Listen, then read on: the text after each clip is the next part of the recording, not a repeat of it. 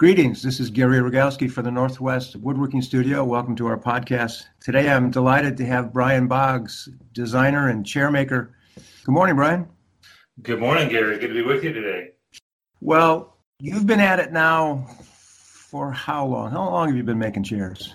36 years, I believe. Good Lord, you youngster. Um, uh, things have changed a little bit in the landscape. You're in Asheville, North Carolina now, is that right? I am. We moved here, or I moved here about 10 years ago uh-huh. uh, when the economy slowed things down enough to make it a lot easier to move my business. Right.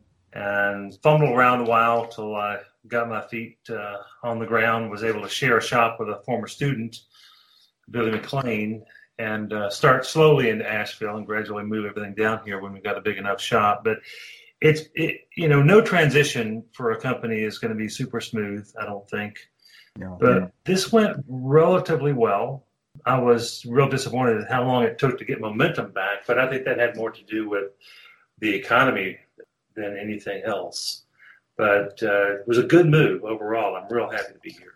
So asheville is a craft center can we call it that? Are there other craftspeople there or? There are a lot of other craftspeople here: woodworkers, potters. Uh, there are a lot of artists, painters, uh, and you know mixed media artists of all types. And there are arts organization here, one of the largest uh, guilds in the country, the Southern Highlands Handcraft Guild, uh, is here. The Center for Crafts, Creativity, and Design is here. Excuse me, they've changed their name now. I can't remember the new name, but anyway, it's uh, it's a hotbed for not only craftspeople but entrepreneurs of interesting independent businesses, and there's a lot of support in town through organizations like Mountain BizWorks for anybody doing something creative or interesting to turn it into a business. Uh-huh. So in a lot of ways, there's there's a support network here that I have never experienced, or certainly never got that anywhere in Kentucky. Uh-huh. So it's a it is a great place to be. On the on the flip side, because it's a great place to be, everybody wants to be here, and that means right. they're fighting for houses, and that means real estate problems. Right. So that's that's driving wages up. It's driving, you know, rent for our shop up, and putting a lot of pressure on not just making more stuff, but it drives the kind of business that's going to survive here. In other words, how do you not just design furniture now, but how do you design a business that can fit into a higher real estate value? Right, right. And you came from Berea, Kentucky, another craft center. Is that right? It was. In fact, it was labeled officially the Craft Center of Kentucky, the craft capital of Kentucky, I think back in the 90s. And, you know, there was some support there. We had our local Berea Craftspersons Association, I think was what it was called. And, you know, for quite a while, it was a mutually supportive group of craftspeople that were pretty organized at, you know, putting a group brochure together and trying to get the city's attention to our community and uh, have some events.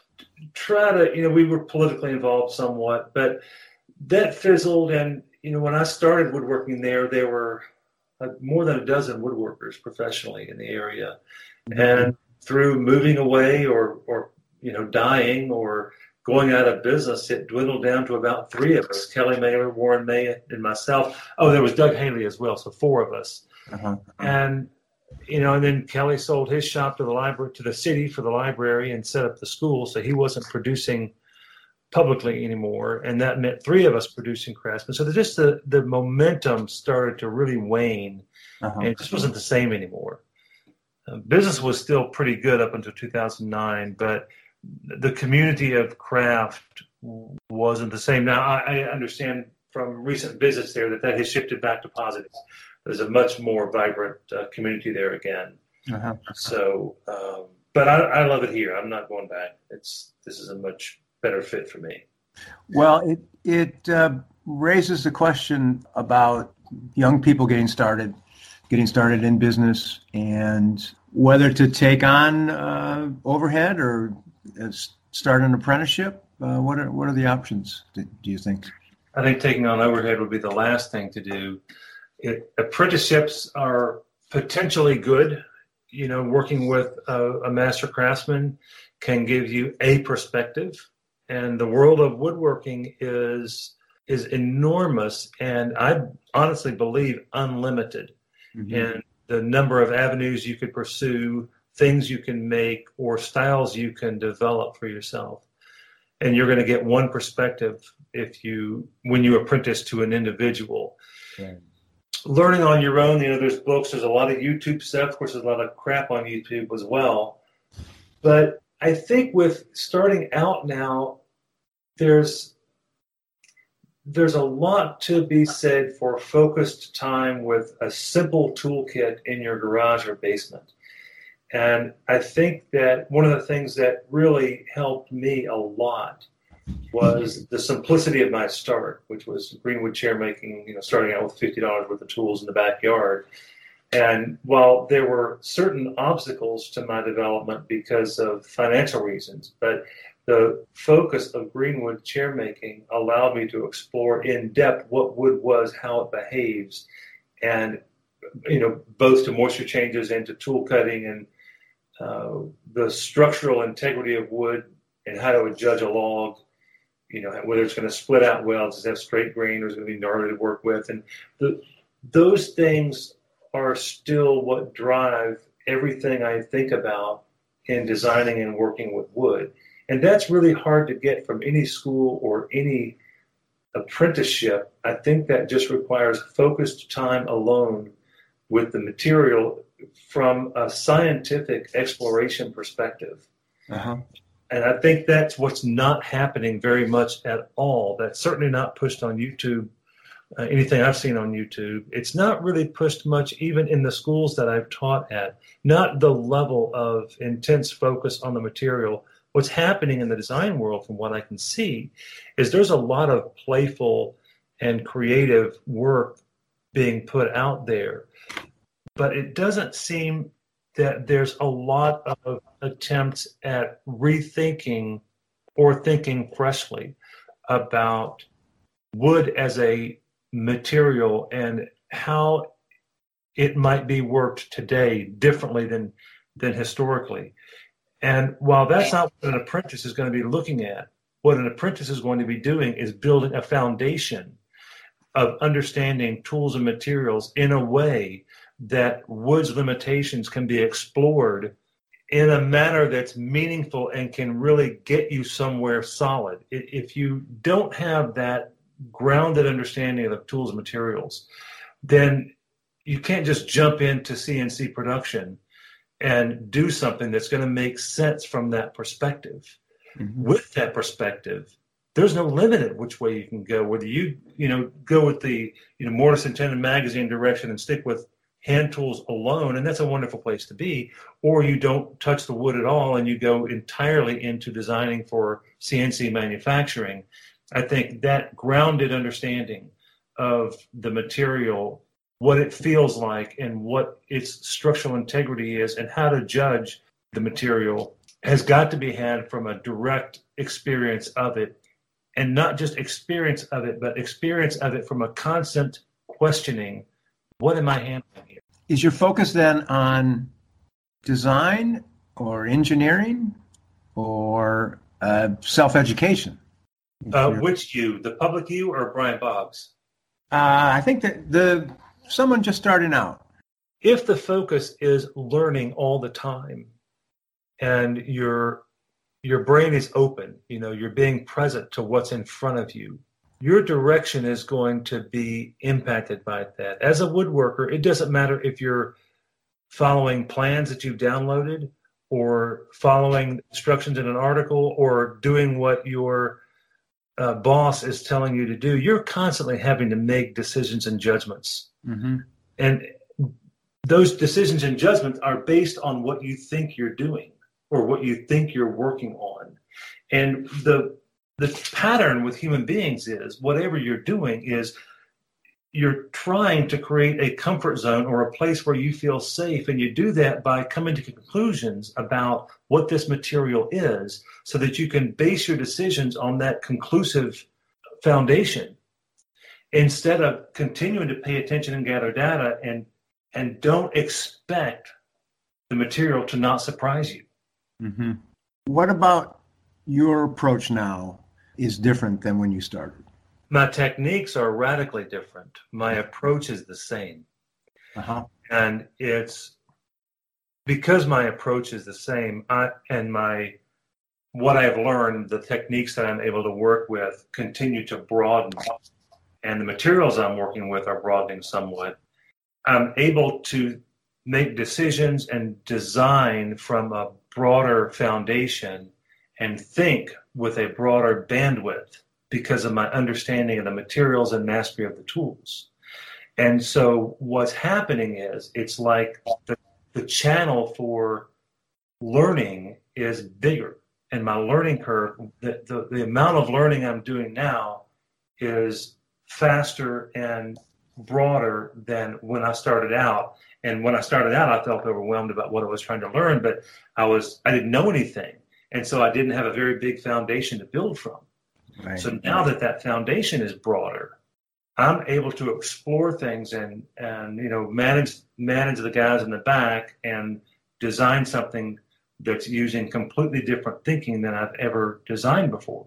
Yeah. And that's because I haven't changed that um, kindergarten approach mm-hmm. to what I'm looking at. Yeah, curiosity is such an important part of design and engineering. And I think it's fascinating that you bring up the, the idea that you're you're still doing it now after how many years? 30, 30 36. 36 years? 37. What's it's almost 37. It's 37 years, something like that. Anyway, I started in 82. You do the math. yeah, I think it's really interesting how uh, the more you do it, the more there is, it seems, to learn. And you can do it, as you say, from a better perspective, uh, broader perspective. You've got a bigger foundation to stand on. Uh, to learn from. Yeah, I, I think that's it. There, there always was the same amount to learn, and that's an infinite amount but there's a there is a broader spectrum to perceive through the more experience you have with an open mind. I, I, I also have met woodworkers that have been doing it longer than I have that stopped learning a long time ago, and that's really a shame. Sure. Well, let's get people up to speed a little bit. You started making green wood chairs. So this, these are chairs that were bent, had bent parts, or yeah, I mean, I was buying logs, splitting thing, everything out, and shaving it uh, to shape, drying it, following John Alexander's book, uh, "Make a Chair from a Tree." Mm-hmm. That was my entry because that was the cheapest avenue to start woodworking in, unless you're just spoon making. But you know, this is spoon making, and then you glue the parts together. Right. But uh, you know, John's book excited me in a way that that that book, which I read first, Krenov's uh, Fine Art of Cabinet Making, and then uh, the um, oh, there's another one that I read of his, but the Impractical Cabinet Maker, I think it was. But Alexander's approach was simple enough for me to grab onto, and I loved the fact that I could, you know, just take a tree and go from there. So yeah, that I did about uh, 300 chairs before I bought a tool that plugged in. and so you were doing uh, Windsor chairs then, or ladder backs, or what? What kind I was, of chairs? I was making ladder backs then, and then in about three years in, uh, I had been reading about what Drew Langsner was doing at country workshops and wanted to take a class there, and hearing that Dave Sawyer in Vermont was the guy uh, making Greenwood uh, ladderback chairs by the time I got to where I could afford to go apprentice with him, he had moved on to Windsor's. And I did not lose my enthusiasm for, you know, apprenticing with him. So I said, well, heck, I'll, I'll learn anything Dave wants to teach me. So I went up and, and learned how to make Windsor chairs.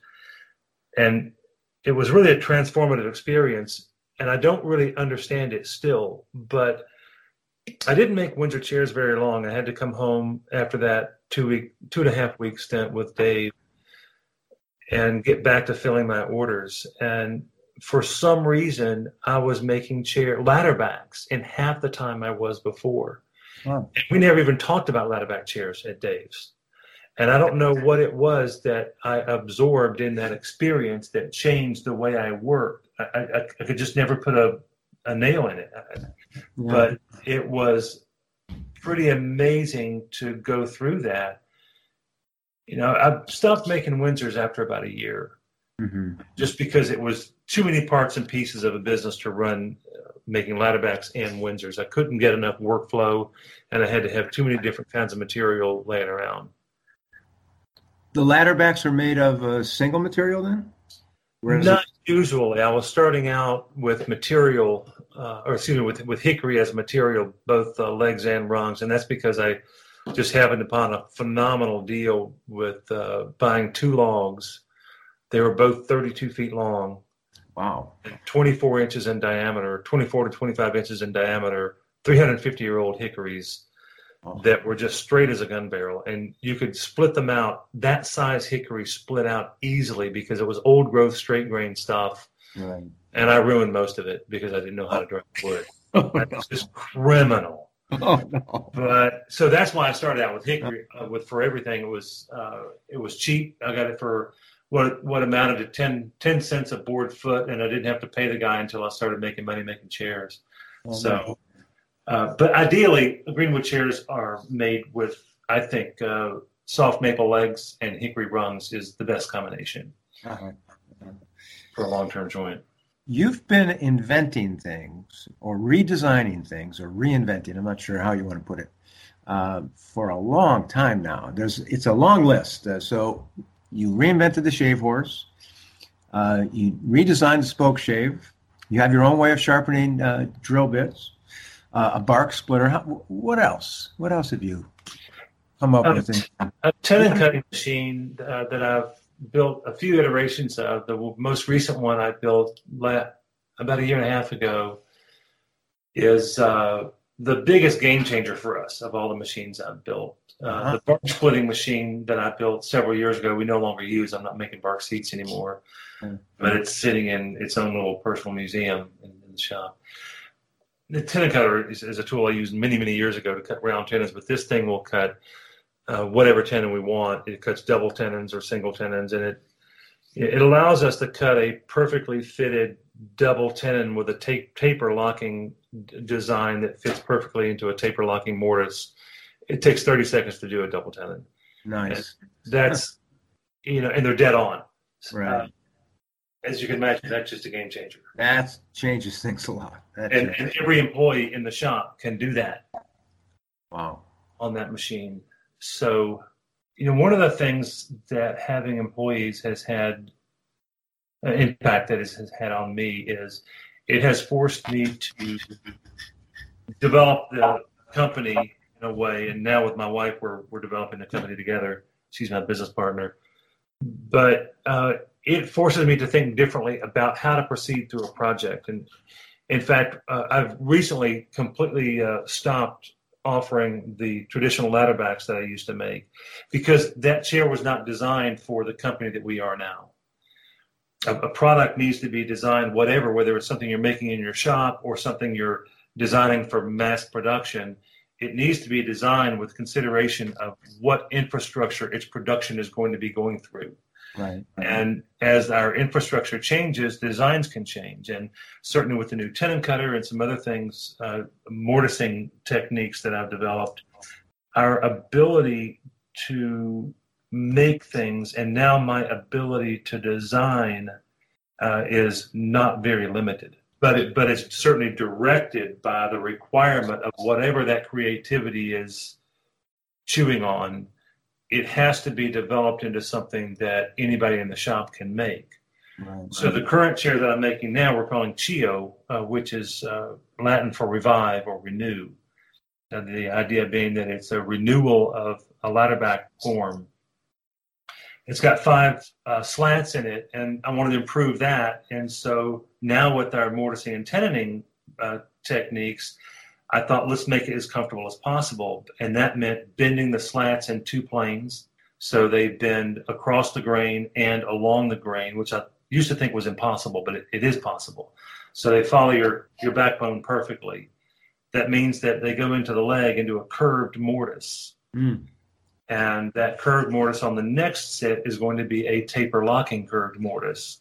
Oh. But I don't think it's going to take any, any longer than the, than the old chair. and then the, the leg is bent in a way that uh, it's 45 degrees to the main blank and that required a big learning curve but now we've got it down and, and my assistant can bend them perfectly every time mm. uh, and we've got a way of bandsawing the form of the leg before it's bent so that very little work is needed to be done after bending now, is this greenwood or is this? No, it's all it's all dry wood. Greenwood is only an advantage in uh, a few situations. I know Peter Follansbee is really excited about uh, you know the the tables and the, the big joints in greenwood. Uh, but even there, and, and he, he, will say this, there's not an advantage in greenwood joinery except for efficiency of production if you want to use hand tools. Mm-hmm. Um, the, even the greenwood chair, I stopped making uh, quite a while ago when I learned when I started studying what happens in a glue bond, what happens in a joint, and our, our joinery is always stronger if the glue is working as well as it can work. And Greenwood chair production doesn't really support that. And when you can get a really strong glue bond, you don't get any advantage from the Greenwood aspect of it. Mm-hmm. So as my work got more precise, I started focusing on more on how to get the maximum strength out of a glue bond in a joint. And that's why we've gone to, I think now we are, ex- well, with very few exceptions, we are making all of our joints uh, taper locking, mm. which, which allows the, the, the tenon itself tapers six degrees included or three degrees on each side. And it goes into a mortise with a perfectly matching taper so that it's loose until it gets almost home and then it's tight and so that it clamps the glue line like you clamp a tabletop glue line. Hmm. And so you're not shoving the, the glue down to the bottom of the hole. Right. You can get a you can get a tighter joint or a better mechanical advantage and you get a much stronger glue bond over time. And then with the double tenons, we've got four nearly parallel glue lines really close to each other so you have a stabilizing effect on that whole area of the part, kind of like plywood does. Hmm.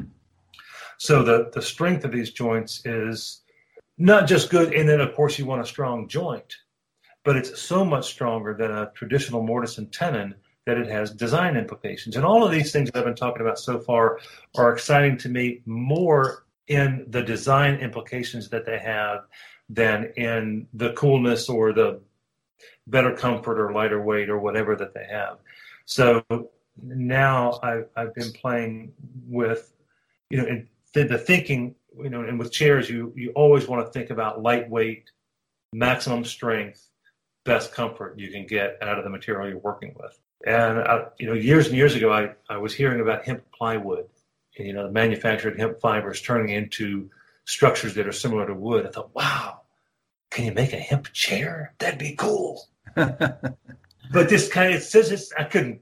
Nobody was making hemp lumber, and I didn't know how to even conceive of that. So it's just been something nagging in the back of my mind. And then you know, and this this is just about you know the bandwidth spreading Uh, and and what that does to your ability to think about design. But a few years ago, I started incorporating carbon fiber and fiberglass concepts into furniture and just hate working with that material. I don't know if you've ever worked with it, Gary, but you try to drill a hole in, in through a carbon fiber and then you throw the bit away.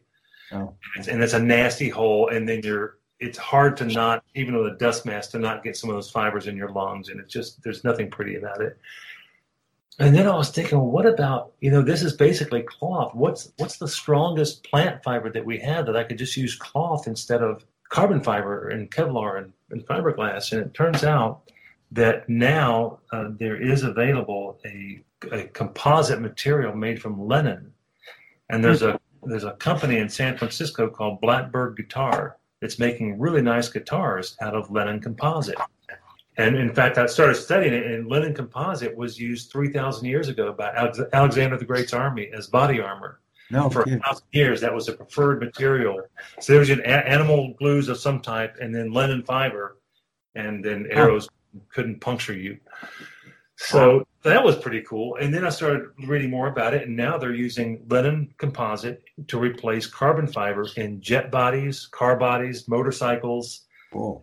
skis, boats, I mean, all kinds of places. It's, it's kind of hush hush. Nobody's talking about it because it's uh, it's it pretty big advantages to it, and Right. it compares favorably to carbon fiber actually. Mm.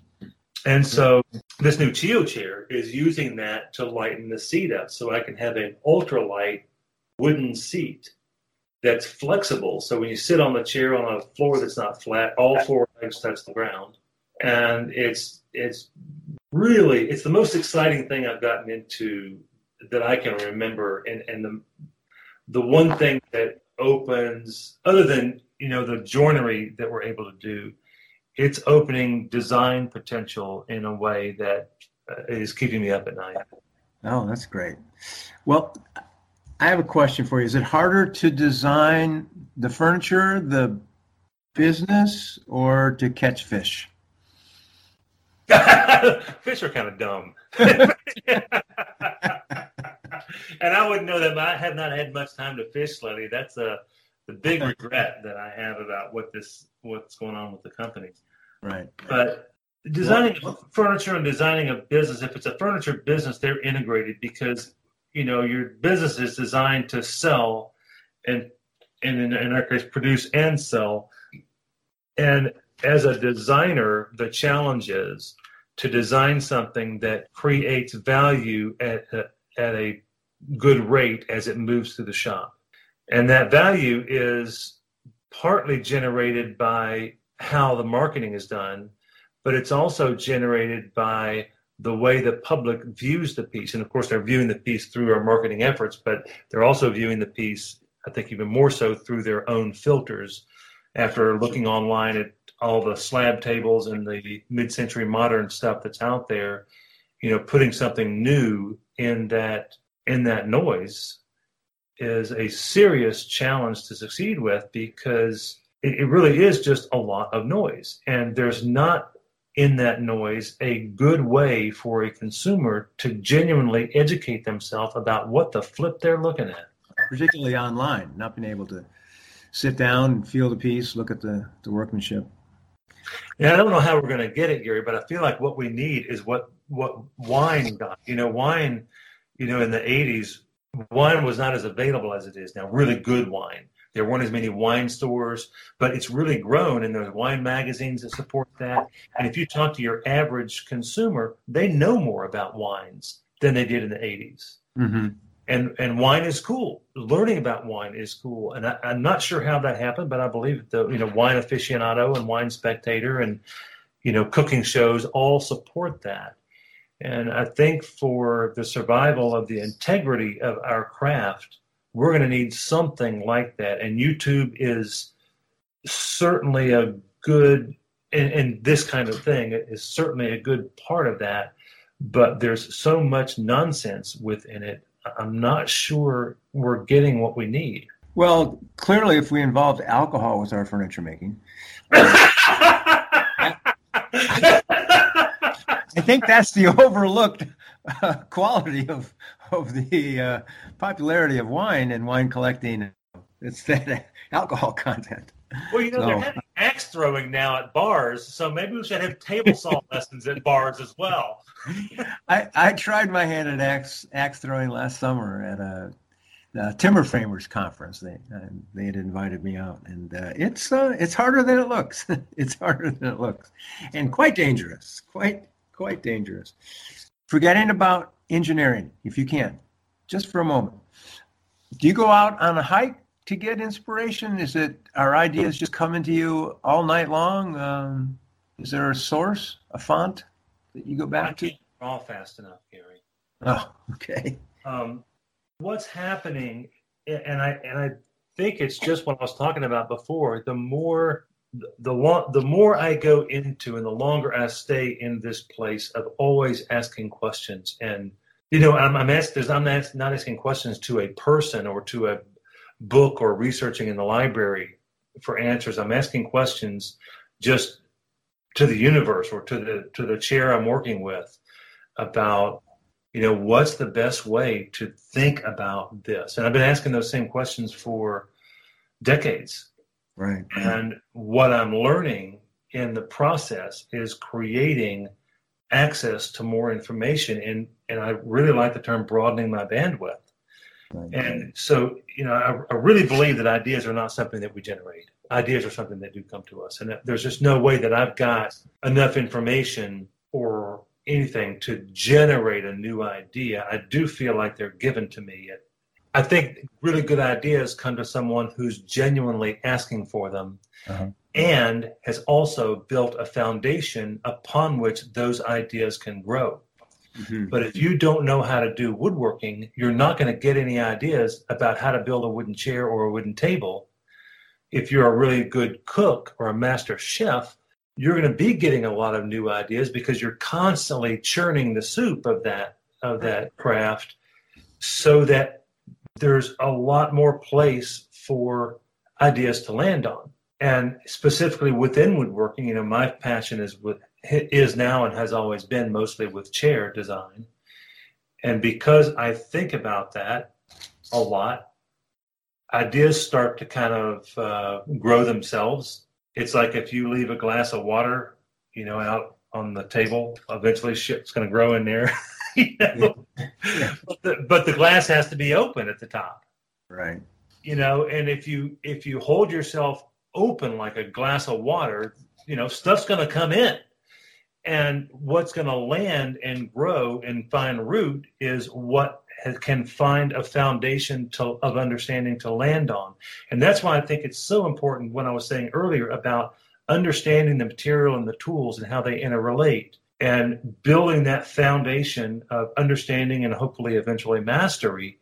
Then you can have a place for really valid ideas to land on instead of just throwing darts at the wall blindfolded and trying to come up with ideas that have nothing to do with how wood is. How much do you do you feel that the psychology of of our human race enters into their experience of a chair? It seems like a symbolic piece. Oh my god, that, that's such a great question, Gary, and I, and it it's everything, and it it can be, uh, you know, I've had wonderful experiences with uh, people that come into our gallery who can just see what they're looking at. I've also had people that come in our gallery and think that I'm making mid century modern furniture. Right. Because that's the filter that they look at furniture from, because that's what they're following online. Right. And so they're not able to see what they're looking at. So that's definitely what the psychology is doing there. You know, and some people who well, the people that really tend to get our work and the people that are patrons of our work are by and large art patrons anyway. And so they are looking at what we're doing through their filter of love of art. Right. And that's, you know, when when people are coming to the gallery that that have that going on in their psychology, it, it's a wonderful visit. Whether they buy the pieces or not, they certainly are understanding what they're looking at. But you know, a lot of our comp, say it used to be 40%. I think it's gone down just because our company has grown, but a large percentage of our client base either is woodworkers or has a woodworker in the family or has a passion for woodworking that doesn't really show up in their their physical activity, but they've learned a little bit about it in some way and can understand what they're looking at here and what I'm talking about here. Without that, you know, it, it's like, you know, well, just for fun, last night we went to a BM, BMW party at our one of our favorite restaurants here. They have an outdoor space, and BMW there was with uh, their their new vehicles. And you know, I'm looking at this ninety thousand dollar SUV. I'm not shopping for a ninety thousand dollars, but you know, it, it's there to to look at and sit in and honk the horn and all that. Sure. And it was a beautiful thing, absolutely flipping gorgeous. But I have no way to understand that vehicle as having a $90,000 value. And I appreciate things well made. But to know that, I have to understand something about cars in order to appreciate everything about, you know, not just the bells and whistles of it, but why it's that much more than a Toyota Camry. Right. Well, people ask that question of, of custom furniture makers. You know, why is it so? They sure do. They sure do. So expensive, and um, I I don't know about you. My my feeling is that I don't have the time or energy to educate the world on this. Um, there are some people who get it, who understand the value of quality, and some people it's it never enters their mind. Quality is not an issue. It's unfortunate. There it is. Well, there, you know, the furniture that most people are looking at is, is made from the perspective of the factory, and it has to move through the factory at a rate to come out at the end of the deal uh, and retail for um, 10 times the cost of manufacturing and still be competitive. Right. And that's going to limit everything that the manufacturer and designer think about in terms of how the piece is detailed, how the piece is joined, how the piece is fitted, and what material it's made out of. When you start from the perspective of how can I make the best chair I can possibly make or the best table I can possibly make, you're already taking yourself out of that competition. Right. You can make a piece that the factories can't touch from a quality or aesthetic or a comfort standpoint. You're not playing the same game at all. And and I don't know. I guess there are cars in the world, maybe Bentleys, that are that are made from a similar perspective. But anything made from that perspective is not going to be able to be priced even in the same ballpark as manufactured stuff that's one made in mass, but more importantly, designed to go quickly through the plant. For me, it seems that there's there's a value to quality. There's a value to quality work, and surrounding oneself with it in your life makes a difference. Now, I, I can't afford a ninety thousand dollar SUV, but as you say, I, uh, you can appreciate it. People can afford uh, pieces of furniture that are well made, and it does. Um, I think it makes a difference if you surround yourself with objects in your life that uh, that you can feel that that sense, that infusion of of effort and inspiration, and and uh, your work certainly has that. Um, I know that your um, three slat ladder back chair is the what's the right way to put this? It is it is you. I look at that chair and I see you, Brian. I see that in that chair. Um, so um, not just from a from the standpoint of quality, but its its bearing and its um, strength and leanness and all those all those things. And so it's it's quite a remarkable piece, and you've put together quite a remarkable collection. Tell us your website address, please. Uh, you can just Google Brian Boggs and get there, but it's brianboggschairmakers.com. And, okay. and you'll see something. I think you know. I think you articulated pretty well what what my chairs are about. I think that one of the things that is important to me is that that what you just talked about is palpable, and I call it soul, but it's everything that we put into the piece to give it life, not just presence. Right. And when you you know, getting back to what you said about surrounding yourself with stuff like that and the impact that it has, we've got enough of, enough of uh, this level of work in our house, whether it's a coffee cu- cup or uh, you know some of our furniture or another art piece that someone has done for us. I noticed. Well, I'm in tune to that experience because I am a craftsman. I am an artist, and I think all artists and craftsmen just cultivate that awareness of the form of something. And I think that in homes where people surround themselves with factory made, relatively inexpensive objects, and it's everywhere, then you cultivate the practice of ignoring that because there's nothing there to excite you when you look at it.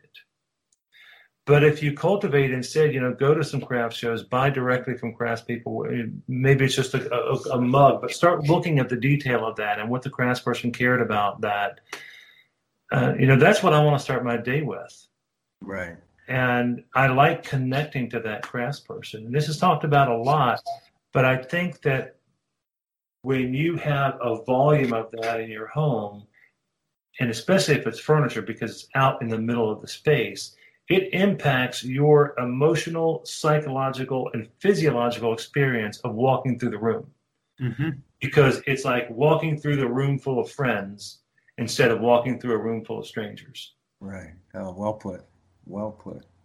And that's the experience that that's worth staying in this for. You know, we I've made a lot of sacrifices to get where I am, and I'm where I am and still making sacrifices. And you know, we kill trees to do this. So it's got to have a reason, you know, and, and I focus on chairs. So it's, you know, I'm not just getting people's butt off the floor. That's done. That's taken care of. There's plenty of chairs out there. Sure. So I, I need to have a reason for killing more trees just to have fun. And that is the reason is that it, it puts soul in the homes of people who are looking for a richer experience of living. Great. So, is there a way that people can come and visit you? I come can... see us. You know, we have a shop tour every day at three o'clock. It's open to the public. It's ten dollars a head. One of our craftsmen or, or, or one of our administrators will tour you around the shop, show you what we're doing, how we're doing it, explain the machines that I've built or that we, you know, some of the old iron that we work with. Uh, we want to make what we're doing accessible to as many people as possible, whether you're going to be a client or not. And we have a gallery that's open to the public too is here, and we like pe- people to come to that.